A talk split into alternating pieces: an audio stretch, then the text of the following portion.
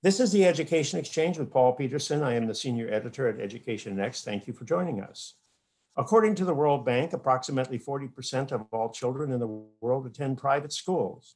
Many of these children are poor, some are extremely so. Many educators find that statistic absolutely startling, indeed frightening. The World Bank and other international institutions have poured hundreds of millions of dollars into state operated schools in developing countries across the world in order to provide sturdier school buildings and higher paid college trained teachers. But the spread of these state schools over the past half century or more has left student achievement in the developing world far behind the level attained in the industrialized world. Along comes James Tooley, a critic of the conventional wisdom, who says that the private schools operate at least as well, probably better than the state operated schools in much of the developing world and they do so at a trifle of the state school cost. Well, his latest book, Really Good Schools Global Lessons for High Caliber, Low Cost Education, has just been published by the Independent Institute. And I'm so pleased to have James Tooley with me on the Education Exchange today. He is the Vice Chancellor, or as Americans would say, the President of the University of Buckingham in England, where he also serves as the professor of educational entrepreneurship. So, Chancellor Tooley, thank you for joining me today on the Education Exchange. Thanks for inviting me. Well, uh, Chancellor Tooley, you've traveled wide and far in your search for schools in the poorest places in the world. And given the poverty you've seen in urban slums and rural communities, how is it possible that there are private schools to which children pay tuition? Yeah, uh, so you're absolutely right. I've been traveling to the poorest slums in the world, the poorest rural areas. And I first discovered this phenomenon. You know, people obviously in the in the places themselves they knew about it, but people outside, people like you and me in America and Britain, hadn't heard of this phenomenon. I I discovered it for, for, outsiders um, in the year 2000. And wondering how did it happen? How did it happen that you discovered it? You absolutely are correct. You discovered it. I've never seen this before. So when I first came across your writings on this, I said, this is absolutely something new. How did you stumble across this, or was it a more planned undertaking? So, so there were there were two two reasons why, in a sense, I went looking. All right. So I'd become an expert on private education by this time um, because of my th- PhD thesis and some work I'd done. Private education, as we know, is all about the elites and the middle classes and above, you know. And for whatever reason, my mission in life was about supposed to be about helping the poor. So there was that, that disconnect with my life. So I used to spend time, you know, going into some of the poorest slums to have you know just to see what was going on. It was just just it was of, of interest to me to see what was going on there you know irrespective of what i might find. But the second reason was and it, it does come into the book really good schools it's one of the later chapters is about the history of education in victorian england and one of the reasons why milton friedman changed his mind about vouchers or at least uh, um, yeah he changed his mind about vouchers and so on because the evidence from Victorian England, produced by my mentor, Professor Edwin George West, Carleton University, obviously uh, in the past, um, showed that there were these, what I call now, low cost private schools. There were low cost private schools in the slums of Victorian London, Newcastle, Manchester, and so on. And I wondered, I had a hunch that there might be similar in India, where I was looking first, and then later in Africa. So it was a hunch, an inspired hunch, as it turns out, that what was going on in Victorian England might happen in the present day slums of Africa and India. And as I say, I also felt, you know, a, a disjunction in my life that, you know, I should be about serving the poor, and somehow I was not on track to do that. So I went into the slums and I found one of these schools. And that was a long answer to your question. Why are they there? And I guess it's two major reasons. One is there are government schools. Now, Americans would say public schools. You, you use this word state schools. That's handy to, for an Englishman. There are state schools serving these poor communities. They're often on the outskirts of the poor communities. They're often so a distance away. You have to travel to get to them. They are not seen as desirable by the parents by and large.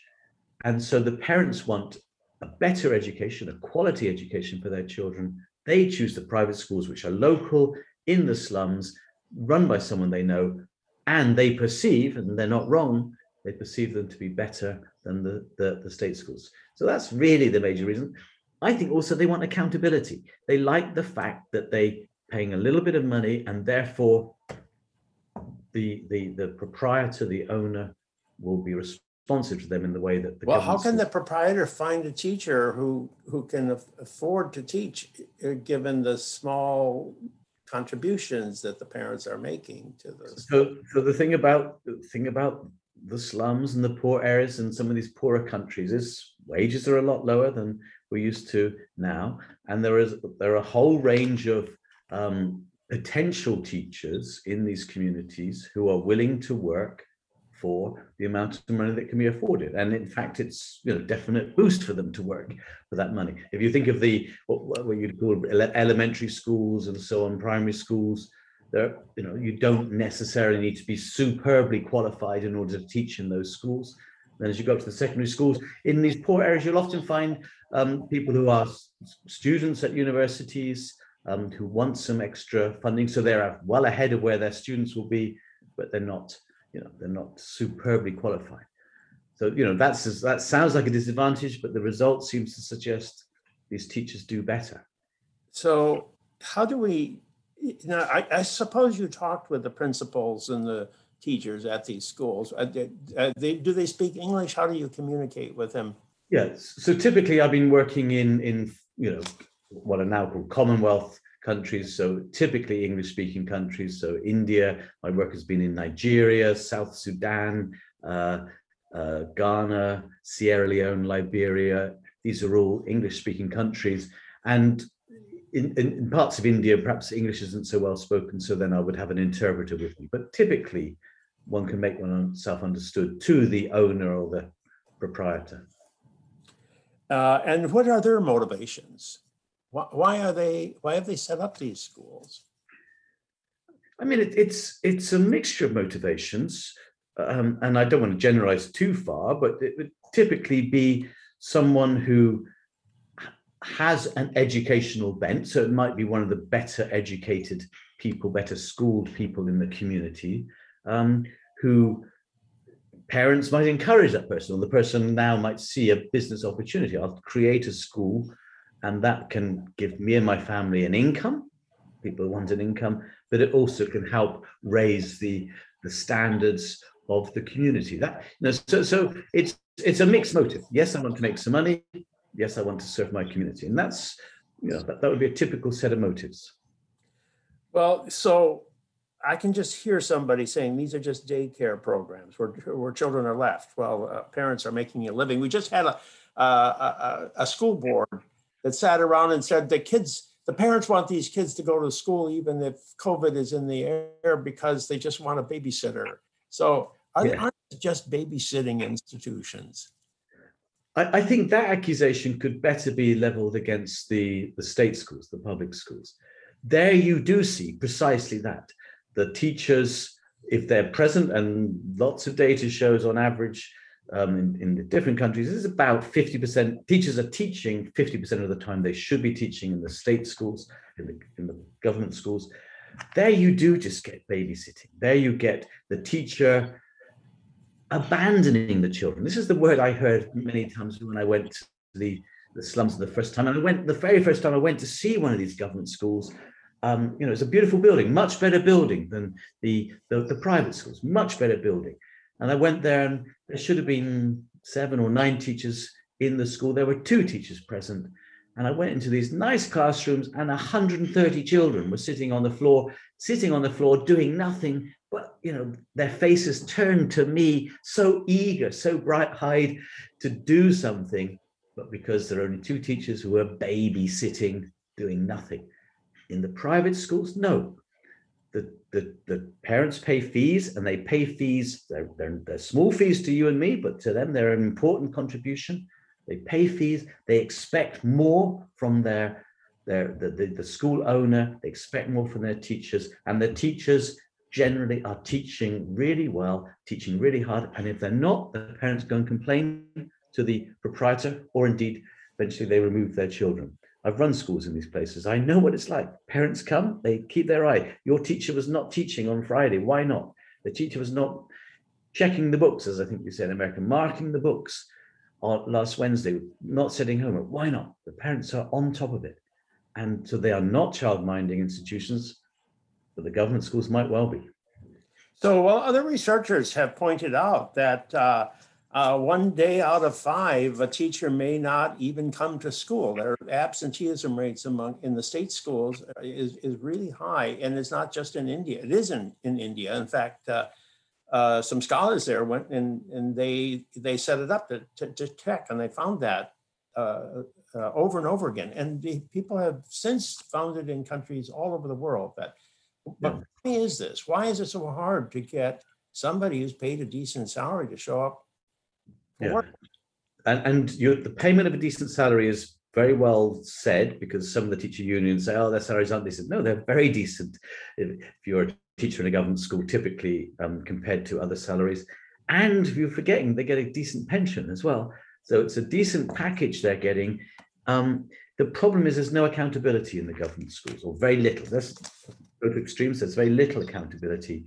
I was talking to some government um, uh, inspectors. Uh, this was in a state in India, and they said to me, um, uh, "It's almost it's it's impossible to remove a teacher if they don't turn up, if they're drunk, if they're they're abusing children. It's impossible to remove a teacher. Only God can remove a teacher." And then the person leaned forward and said, "Actually, not even God. You know, it's it's that sort of established there in these places where." Teachers cannot be removed. The unions are very strong. The um, the government, often in the upper houses in the Indian states, for example, the unions have representatives there um, in the political process, and they can't be touched.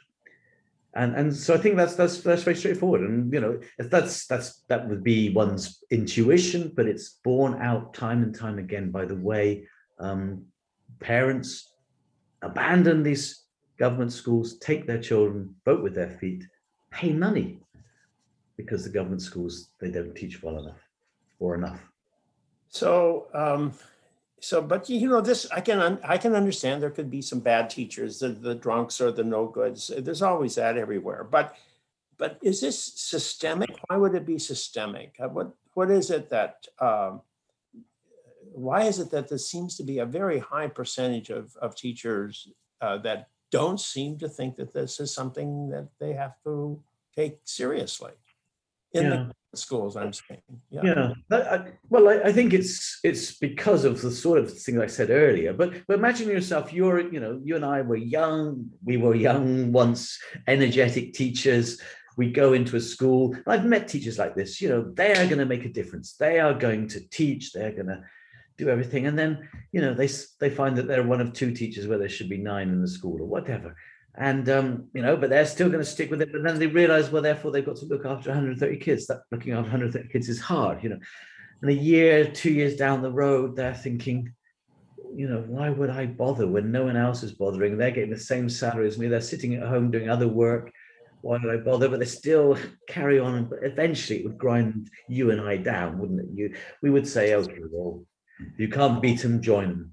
And um, you know, so I think the systemic thing is because teacher unions are so strong in protecting the interests of their teachers. Um, and secondly, because the system then just grinds anyone down who wants to change it, really. That's Well, you said a lot of this in your first book, The Learning Tree, which came out uh, some, a decade or more ago, I the, believe. the beautiful tree, yeah. the- The Beautiful Tree, I'm sorry. Yeah. Uh, The Beautiful Tree. uh, And it, it opened up the eyes of many, and even in the philanthropic world and even in government agencies, they, they probably discovered private schools they, they had never known before. But they have not sort of bought into your recommendations here. They're still funding state schools all over the world. They're pouring eh, lots, of the international organizations are doing a lot to fund education. That's one of their main philanthropic activities. Why, and they are very critical of your work. I think, i'm pretty sure they're pretty critical of your work. What Yeah. I've seen, they, they seem to be. So why why are you unable to convince them? Well, I th- I think you know I, I, don't I don't like to blow my own trumpet, but I think you're being actually unfair to how people have changed since that book came out. As you say, over a decade ago, the beautiful tree, um, and, and in a way, part one of the book, and perhaps it's the I think it's the bit you like of the book. I'm not sure you like the rest, but the bit you like of the book is in fact an update of the beautiful tree. And I hope you know it takes us to further places, you know, war-torn states, Liberia, South Sudan, Somalia, Sierra Leone. So it extends the argument, I hope, and, and challenges some recent evidence. So it is an update. But no, the beautiful tree did change people. And before that beautiful tree, people either denied the existence of the school, quite these schools, quite commonly just straightforwardly denied. Truly, you're not telling the truth, you know, or you're something strange is going on. They either denied them or they denied their significance. And once that book was published, and I, I I'd won a prize with um, Financial Times International Finance Corporation Private Sector Development Award a few years before, and I you you did you Paul, thank you very much, did a wonderful cover version of Education Next promoting this idea, and I had a leader in the Financial Times about it and so on, um, and slowly people did start coming in, and what we got was first of all governments, so the British government, 2010 um, the person who involved, the Secretary of State for International Development, recommended my book to all his education people. The senior civil servant said to people, why why on earth didn't you tell me about this? You know you're not denying it now. Why didn't you tell me that the majority of kids 70 80% of kids in the urban slums of lagos kampala delhi are going to private schools. Why did you did you not think I was interested in this? And therefore started moves where they funded programs to help develop either the schools or the regulatory environment and the, the, the environment for loans and finance for these schools. So governments have done it, international agencies have done it, and they've got into quite a lot of stick with the unions and the NGOs, but international agencies like the, the World Bank, the International Finance Corporation, USAID, how do you pronounce it? USAID, you know, and so on. These have got into this, um, some European organizations, and then wonderfully, quite a few philanthropists have created funds for loan schemes for these schools, loan, loan programs for these schools to borrow and to help improve, get an extra toilet, a computer lab, an extra classroom, loans for students to borrow, to pay, you know, scholarship funds, and then certain chains of these schools have emerged. So I, I think a lot has changed, and I've been very much aware of this. Well, that's great to hear. I, I, I, I didn't know about uh, all yeah. these positive, but they must be still not the dominant pattern. It, it's still these these schools are pretty much on their own for the most part. No, they are and they aren't. So so there, there was a real growth of this stuff, you know, from 2009, 2010 when the book was published to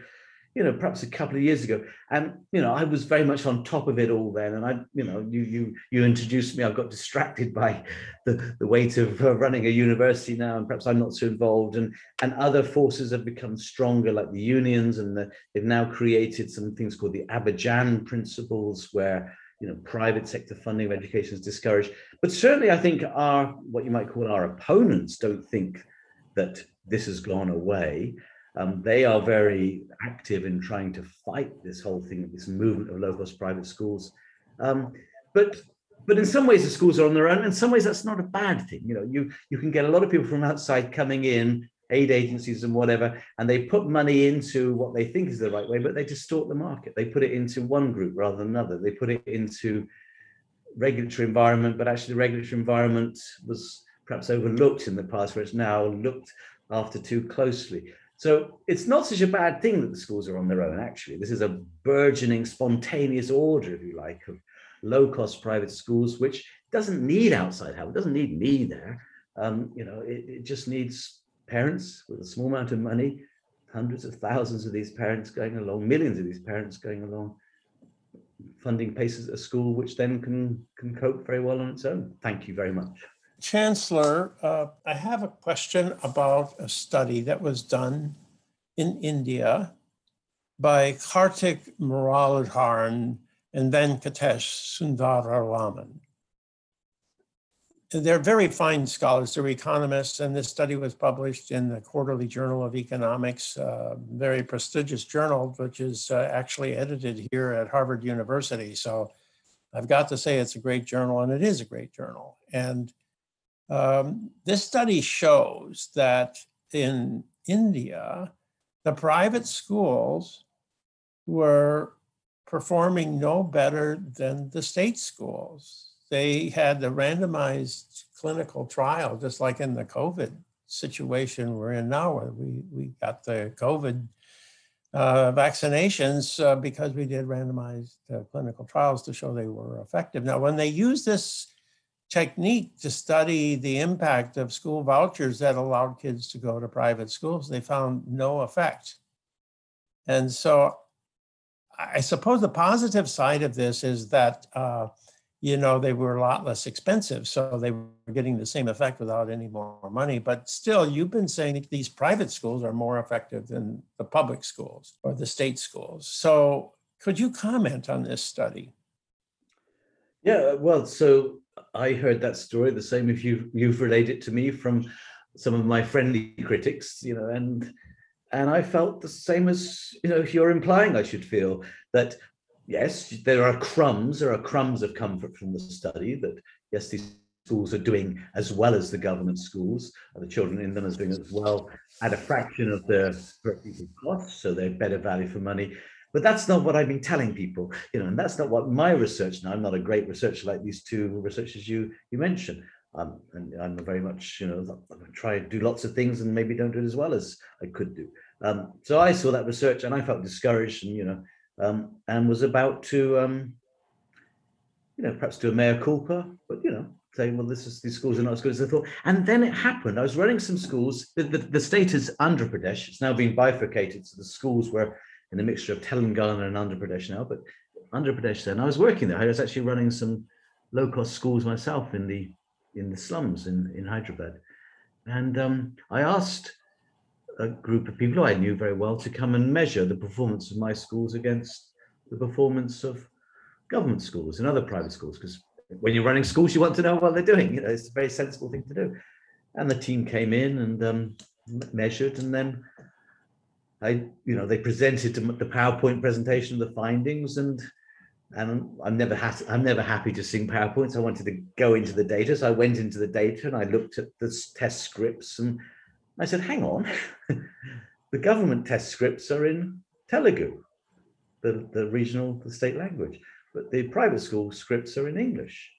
Um, I said, "Yeah, yeah, yeah." This is on the tests. The tests. The tests themselves, the maths and science tests, are in English for the private schools are in Telugu, the regional language for the for the for the state schools. And so I said, well, that seems a bit odd, doesn't it? And they said, no, that's what we did for our study. We did for, and they mentioned the two major researchers you've mentioned published in the major economics journal. And I said, no, that, that's not right. Because, but they said, we did it because the private schools are often English medium, whereas the state schools are often Telugu means. I said, no, but that's that's an aspiration. I said, you know, that's an aspiration that they're in English medium, but they teach in Telugu until they're much older, and these kids are all young. So therefore, it's grotesquely unfair to test the children in one language in the private schools, one language in the in the um, in the um, state schools. And I wrote to these researchers and said, "Did you really do that?" I'm sure I've got muddled up here. They said, "Yes, we did it. That's what we did." They found out they'd done it and I'm sure they weren't doing anything. They weren't doing anything. Their design was perfect. It's just this one little detail. So the outcome is they tested the children in the government schools in the, their mother tongue. They tested the children in the private schools in uh, foreign language. And anyone who knows anything about testing will probably guess that the children in the mother tongue would do better than in the in the in the in the. Well, in, I know I wouldn't do well in Telugu. I can't. Yeah, but actually, it's slightly more subtle than I'm saying. So that the half of the private schools that said they were English medium, they were tested in English. The half of the private schools that said they were Telugu medium were tested in Telugu. So immediately I thought, ah, the lights went off here. We have therefore got a measure of how children do with exactly the same test. You can look at the results for the government schools, all of them, and those half roughly of the private schools, which did the Telugu test. And when you look at those results, not such big samples, you know, there are some econometric reasons why the result is not so robust as the first one. Nonetheless, the result is at least suggestive that kids in the private schools where they were tested in Telugu do much better, significantly better than the kids in the government schools. So let's just recap. The testing was unfair. When you compare like with like, with the same tests, identical tests, the kids in the low-cost private schools do much better than the kids in the government schools. And therefore, not only are these schools cheaper, better value for money, they are more effective. So it was just absolute serendipity that I managed to find that out. But actually, that research, I think, vindicates my work rather than undermines it. Yeah, you make another point in your book. I, I found this point absolutely fascinating, uh, Professor Tooley. But the the other uh, point you make is it was interesting too because uh, a, a, couple of Nobel Prize winners, or at least one um, uh, in economics, uh, did a study in I think Kenya and found out that actually in the co-ed schools they had more boys there than girls, so they seem not to be treating uh, women in the same way as men. And so I'm wondering if that's, I can see how in the private sector, you might, the parents might say, yes, let's get the boys educated, but not the girls in the family. Is it, is, isn't that an issue that? Uh, yeah, so the study you referred to was actually Tanzania, if I. Tanzania. Yeah, and um, yeah, so that that's the section. So I, I, I, I, the first part, as I say, which is an update on the beautiful tree, just looks at the various features of, of, of low-cost private schools, looks at their affordability, looks at their quality, but also looks at their fairness and the fairness in terms of gender. And there are lots of lots of studies being done on this, and you know they are quite technical, and you know they're quite technical for me, and but nonetheless, when you get to the bottom of them, well, the, the, study you raised there in Tanzania is interesting because it was a study which actually, if you looked at all the evidence, that they present and you added up the figures for the, the girls and the boys in state and um, private schools, actually you found there were there was there were more girls in the private than the than the state schools. But there was certain headlines that the, the the study person, you know, the people writing the study had highlighted, such as the one that there were more there were more sorry more boys than girls in the co-ed schools, and unfortunately, people reading that then reported to, you know, eh, aid agencies that therefore the, the schools were unfair to girls. But in fact, the co-ed schools were all government schools. You know, it was the single-sex schools that were the private schools, and there were more girls. And and I, you know, I tell lots of stories along this, but you know, so one of the stories I tell in the book is uh, about Malala. Okay, and then I broaden it out into other contexts. Um, but Malala, we all know her story, don't we? She's the youngest person ever to win the Nobel Peace Prize. She was shot by the Taliban on her way to school. Um, and we're told often that the school was where her father was the headmaster. No, her father wasn't the headmaster. Her father was the owner of that school, the proprietor. It was a low cost private school, one of 400 in the Swat Valley of Pakistan, one of the poorest, most, if you like, traditional, let's use that word, traditional of the places in Pakistan where women are, you know, perhaps haven't got the same freedoms elsewhere. But girls like Malala are going to private schools there. And the Taliban knows that. That's why they targeted this private school. And then you can go over to other parts of Pakistan, Afghanistan. Uh, I looked at northern Nigeria where the Boko Haram is active. They target private schools. Why? Because girls are there. They don't want girls to be going to schools at the school at all and they know that girls can be found in these private schools. So I think the um, this this this misconception it's a myth. It's a myth, and the bits of evidence I cite in the book are um, in in most parts of West Africa, you know, most parts of India now. Girls outnumber boys in schools, and it's an extraordinary phenomenon. It should get much more attention, including the low-cost private schools. And in those traditional parts of places like Pakistan, the research shows that if there are private schools in your village, girls are twice as likely to go to school as when there are no private schools there. So it's a myth. You can't undermine these low cost private schools saying they're not gender friendly. They are very friendly to girls. And a lot of parents, you know, reported in studies and you can talk to them, they say they prefer their, their girls to go to private schools because they're safer there. Apart from anything else, they learn better, but they're safer too. All of this is totally fascinating, but there's one fact out there. And that is, is that the developed world still does not achieve well on the PISA tests that are administered by the OECD, the Organization for Economic Cooperation and Development. And, um, you know, they've been doing this for some time, and, and we still have these huge disparities between the developed world and the developing world in performance. Now, if these private schools are out there doing what you're describing, why do these international comparisons still show such disparate levels of accomplishment, performance by students at age 15? Well, I mean, I think one of the issues is the tests like PISA and so on. I mean, they're not widespread in the developing world because you know they're not as common there as they would be in in, in our countries. But but there are 30, 30 some countries actually. Yeah, yeah. But, yeah, you know, there's quite in yeah. There's a lot of there's a lot of evidence that's coming. Yeah.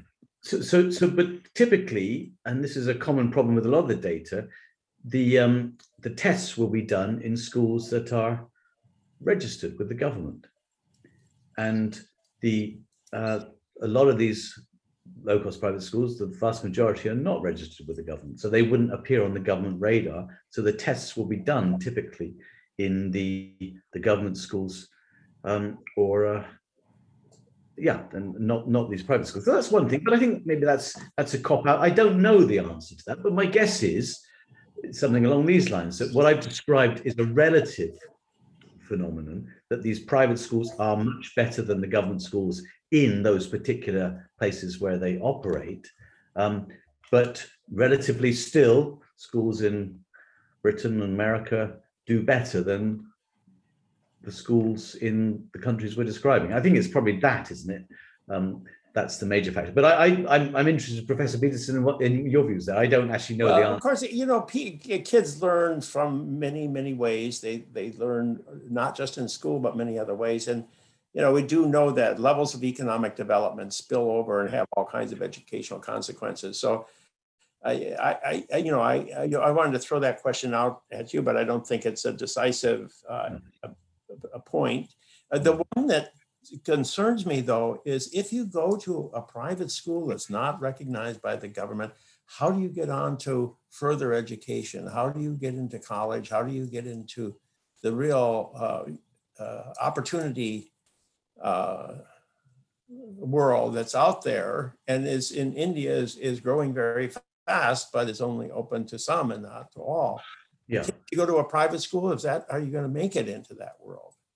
Yeah. So, so, so typically what happens, well, there are two or three things that happen. One is actually in some states, and, and Lagos state in Nigeria is one where we've worked very closely with the government and they uh, have eventually said we will recognize children from any school if they present themselves for the examinations, the, the, the, the, state exams. In other words, they, they have stopped discriminating against unregistered schools. So that's that's something that is happening in certain countries.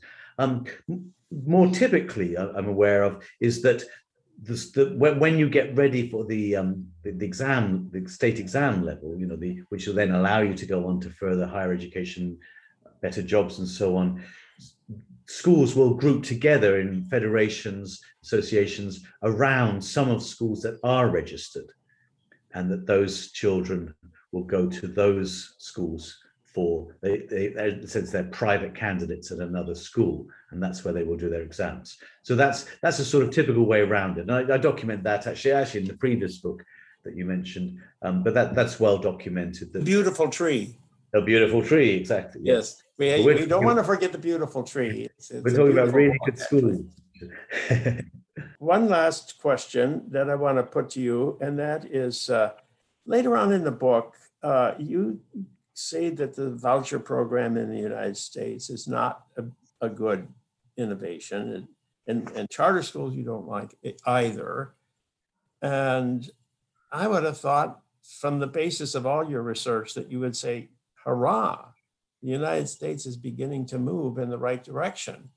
It may not be exactly where you want them to be, but they're moving in the right direction. Why are you critical of the voucher program that Milton Friedman's work uh, stimulated in the United States and, and his foundation continues to support? Yeah. It's so so so am I critical? Yeah.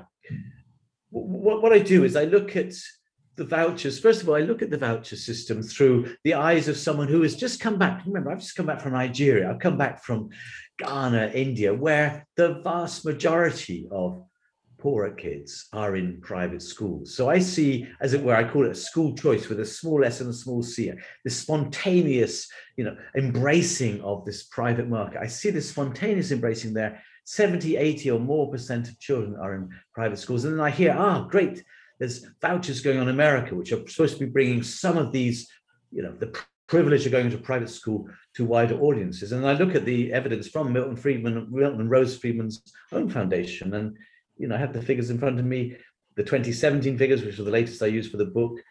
0.36% of children involved enrolled in voucher programs. That is up from 0.21% four years earlier. But it does it doesn't seem so remarkable, you know, less far less than half of 1% when I'm seeing 70, 80% of children. So it makes me wonder then, so, you know, why are there so few children in these voucher programs?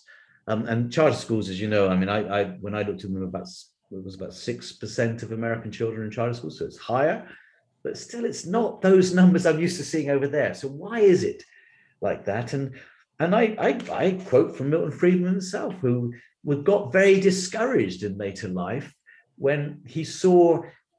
Did you describe one in California, one in Utah? I think these brilliant voucher programs, which are oven ready, as we say in England, you know, oven ready, ready to go.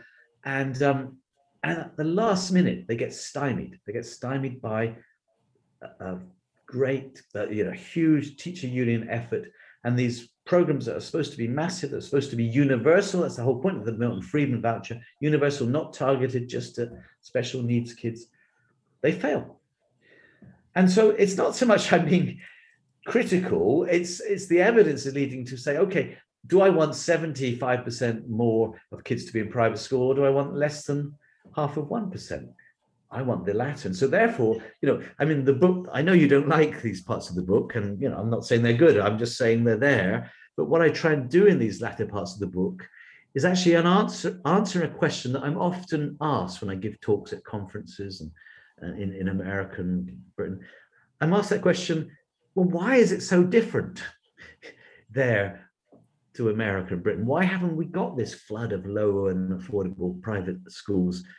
And um, you know, and then so I look at what's available and I say, well, perhaps in a way, the charter school movement and the, the voucher school movement, they're, you know, in a sense, crowding out this sort of purely private entrepreneurial activity. If you're a, that sort of entrepreneur who could be attracted to opening a school, well, there are charter schools, they sort of crowd you out there, voucher programs. But it's I don't think I'm being critical through my own eyes. I'm just sort of stating that's a low number. And then Milton Friedman himself got frustrated. And then, as I said at the beginning, I think of this chat, um, Milton Friedman changed his mind about vouchers, um, which I document in the book. He changed his mind because he he then was introduced as evidence of low cost private schools in the slums of Victorian England and in the in in in, in America before the state got involved that were bringing almost universal schooling, excuse me, before compulsion, before state funding. And he said, well, if it could happen then, maybe it could happen now, and maybe we don't need the state to be so involved.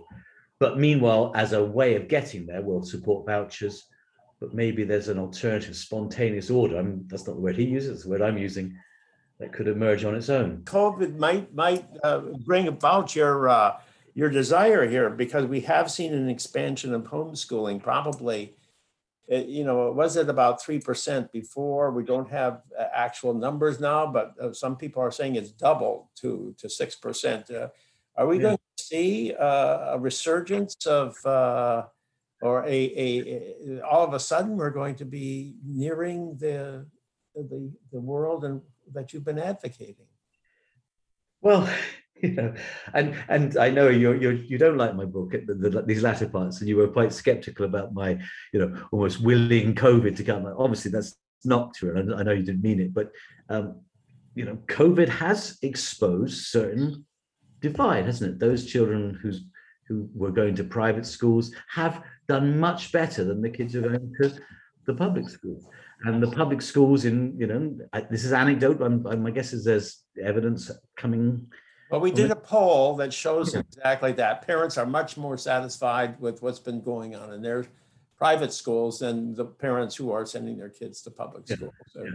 and and so you know that sort of utter dissatisfaction with the public schools that reflects what's going on in nigeria and india the utter dissatisfaction teachers not turning up well in a sense that's what's happening in america now teachers are not turning up because of the covid lockdown situation and therefore that utter dissatisfaction can cause parents to behave differently and maybe it will be the rise of homeschooling homeschooling i imagine is very very difficult um, for most parents particularly if you're working. And so therefore could emerge out of that the rise of the low-cost private schools that I'm seeing elsewhere.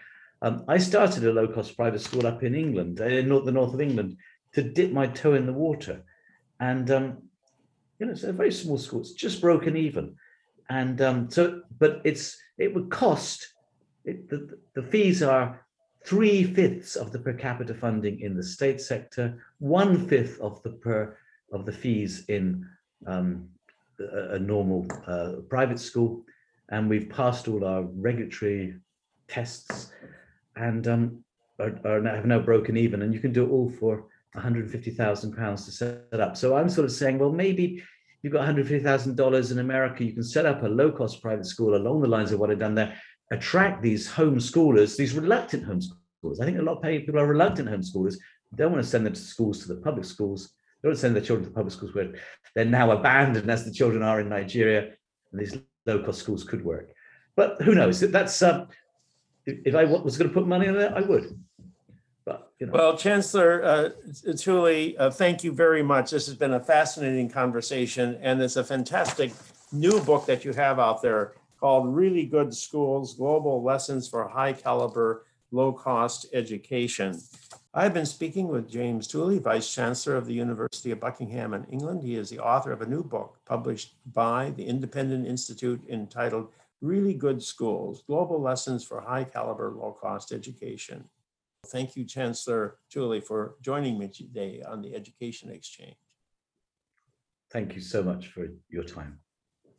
I am Paul Peterson. This is the Education Exchange. Please join me every Monday at noon when our weekly podcast is released on the Education Next website.